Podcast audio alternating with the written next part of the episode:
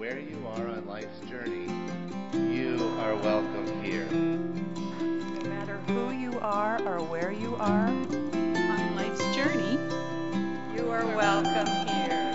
And you are wanted and you are valued here. We have stories of faith that connect us, whether you're in Connecticut, Colorado, the United States, or Europe, or anywhere in the world. So I'm going to ask you to imagine New York City. Whether you've been there or not, you've probably seen it on TV. And as you imagine New York City, I'm curious what street comes to mind.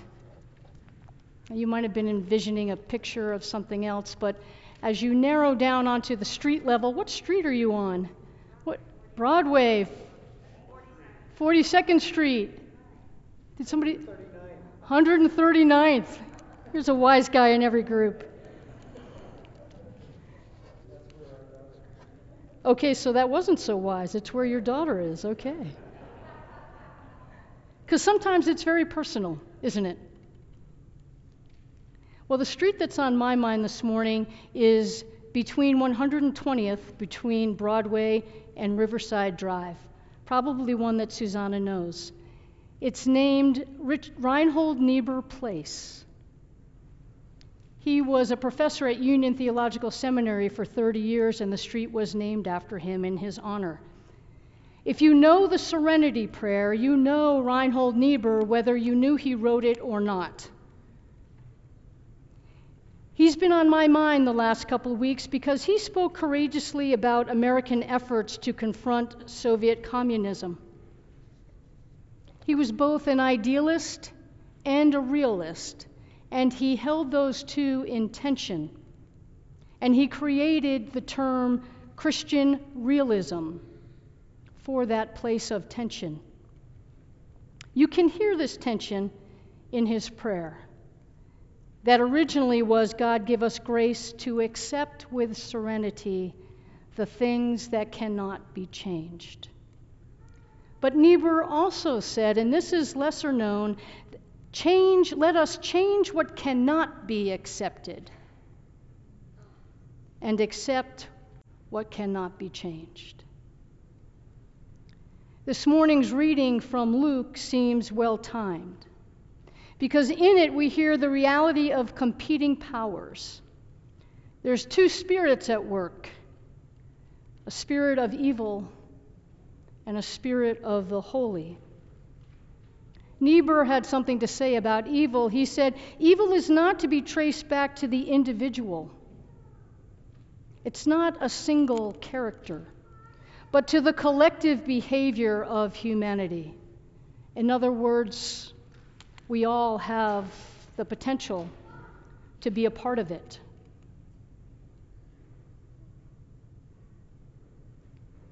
So, as you listen to this reading this morning, beginning in Luke chapter 4, you're going to hear the voice of the devil and of Jesus, each representing two collective types of power. So, listen for those two different types of power in this reading. Jesus, full of the Holy Spirit, returned from the Jordan, which is where he was baptized, and was led by the Spirit in the wilderness, where for 40 days he was tempted by the devil. He ate nothing at all during those days, and when they were over, he was famished. The devil said to him, If you are the Son of God, command this stone to become a loaf of bread. And Jesus answered him, It's written, one does not live by bread alone. Then the devil led him up and showed him in an instant all the kingdoms of the world. And the devil said to him, To you I will give their glory and all of this authority. For it has been given over to me, and I give it to anyone I please. If you then will worship me, it will all be yours. Jesus answered him, It is written, Worship the Lord your God and serve only him. Then the devil took him to Jerusalem and placed him on the pinnacle of the temple, saying to him, If you are the Son of God, throw yourself down from here, for it is written, and now the devil is quoting Psalm 91. He will command his angels concerning you to protect you, and on their hands they will bear you up, so that you will not dash your foot against the stone. Jesus answered him, It is said, do not put the Lord your God to the test. When the devil had finished every test, he departed from him until, until an opportune time. Holy wisdom, holy word. So you heard those two different types of power, I'm guessing? One is about control and domination. There's a taunting in it, if you are the Son of God. There's cunning and coyness. Oh, so you're going to give me, it is written? I'll give you an it is written because I know Scripture too. And then there's the power that Jesus demonstrated the power of right relationship that honors all of God's creation and walks humbly in service, that acknowledges that there is a God and He's not saying He's it. You don't have to look far to see these powers at work in our world. It's easy to see in the war that's being waged against the people of Ukraine, isn't it? It's often easy to see it outside. The harder part is to see it close at hand. We need to be able to see it in both places. It can be seen on that moment where Jesus is allegedly alone in the wilderness, although the angels are there to accompany him. Jesus is demonstrating what it sounds like to align with the power of God. And don't let the short scene trick you into thinking that all of this happened over a weekend retreat. Remember, it was 40 days with no food or drink, and that's Bible speak for a very long time. This is something that we are confronted with on a regular basis. That's another way to say it, too. It's a lifelong journey. Jesus had just been baptized, and, and he was praying and the sky opened up, and the Holy Spirit, like a dove, descended and came down and said, You are my beloved. With you I am well pleased. Having heard those words and seen the dove descending, he could have been all full of himself, puffed up and proud with his self importance. But that isn't how he entered the wilderness he entered the wilderness filled with the Holy Spirit. And as I say that out loud, I want to say it's possible for both to happen.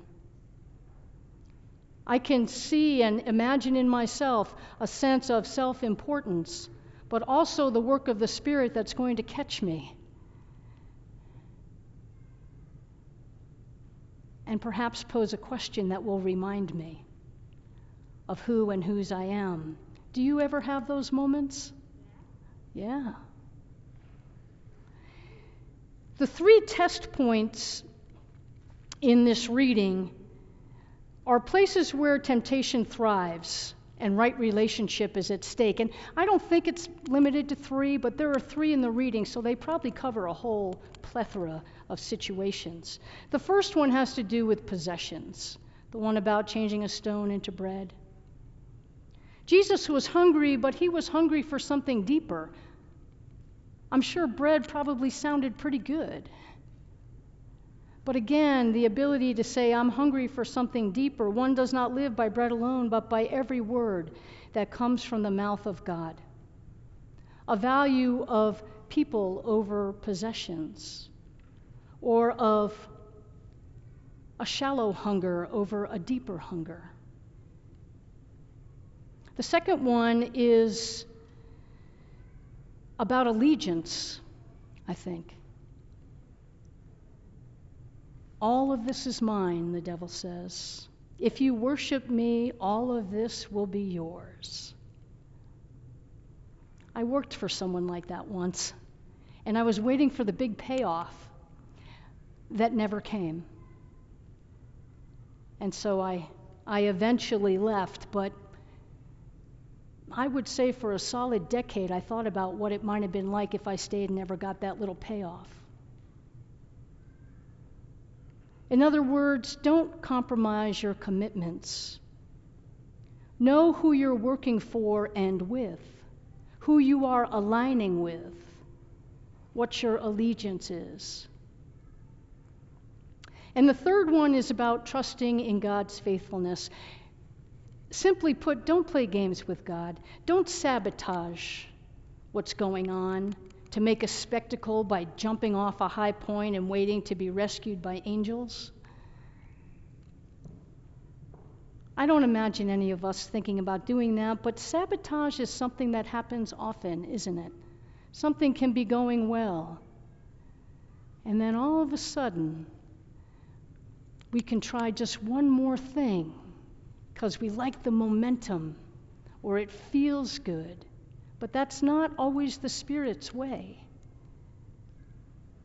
The devil quotes Psalm 91.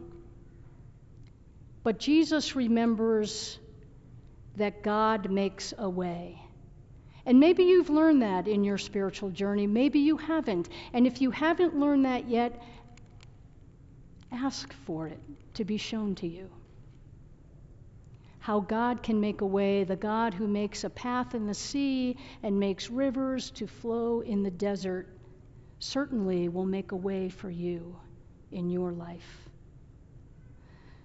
So, possessions, allegiance, trust in God's faithfulness, which one do you find most challenging? Or which ones do you find most challenging? And what would you add to that list?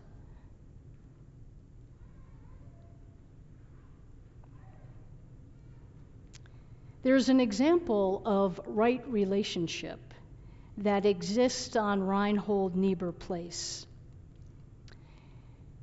There's a 19 story building that has the nickname called the God Box. The God Box is home to church world services that you might be familiar with. It's also home to the Council of the Churches. It used to be the main headquarters for all the mainline Protestant denominations, including the United Church of Christ before they moved to Cleveland. But when they left the building, ecumenical and interfaith organizations came in by the dozens nonprofit foundations and faith related foundations, community based organizing foundations came in, and and their neighbors are even impressive. They have a Christian seminary, a Jewish seminary, and Manhattan School of Music. There's a lot going on right there. I think that physical building and the neighborhood demonstrates that together there is power. Of course, buildings can fall and things can change, but it's just a metaphor right now for all of those organizations, faith based and community based, coming together. They have shared values that they stand for, which also means that they stand against some things and things that they lift up together. We got the same thing going on right here in our little corner of Longmont on 9th and Francis, don't we? We have four faith based organizations that use this space one Jewish, three Christian. We're in conversation with a Unitarian group. We prioritize youth, music and the arts, people living with disabilities, Montessori, Together, we have shared values in education, in making sure that there's a place for people who are vulnerable, and in encouraging music and the arts and adding beauty to the world.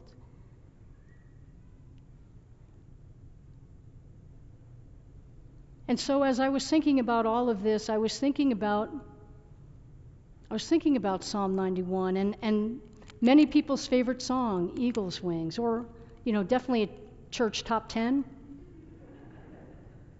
And if you're here in person, the bulletin has, I mean, everyone's here in person, but if you're in this space and you have a physical bulletin, the bulletin has a feather on it. Because I was thinking about eagles and feathers and being lifted up on a wing. Each one of those organizations is like a feather. And each feather is part of the wing that lifts people up and gives flight to God's power. That's what it means to be a part of something bigger. That's sort of the basis of community organizing, whether it's intentional or not. And it needs to be intentional.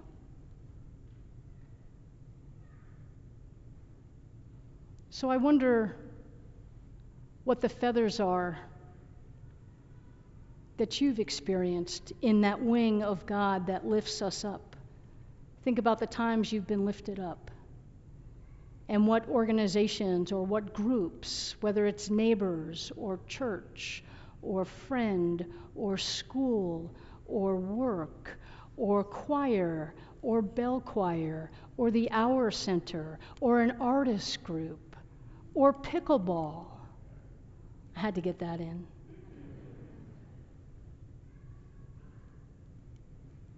Each a feather.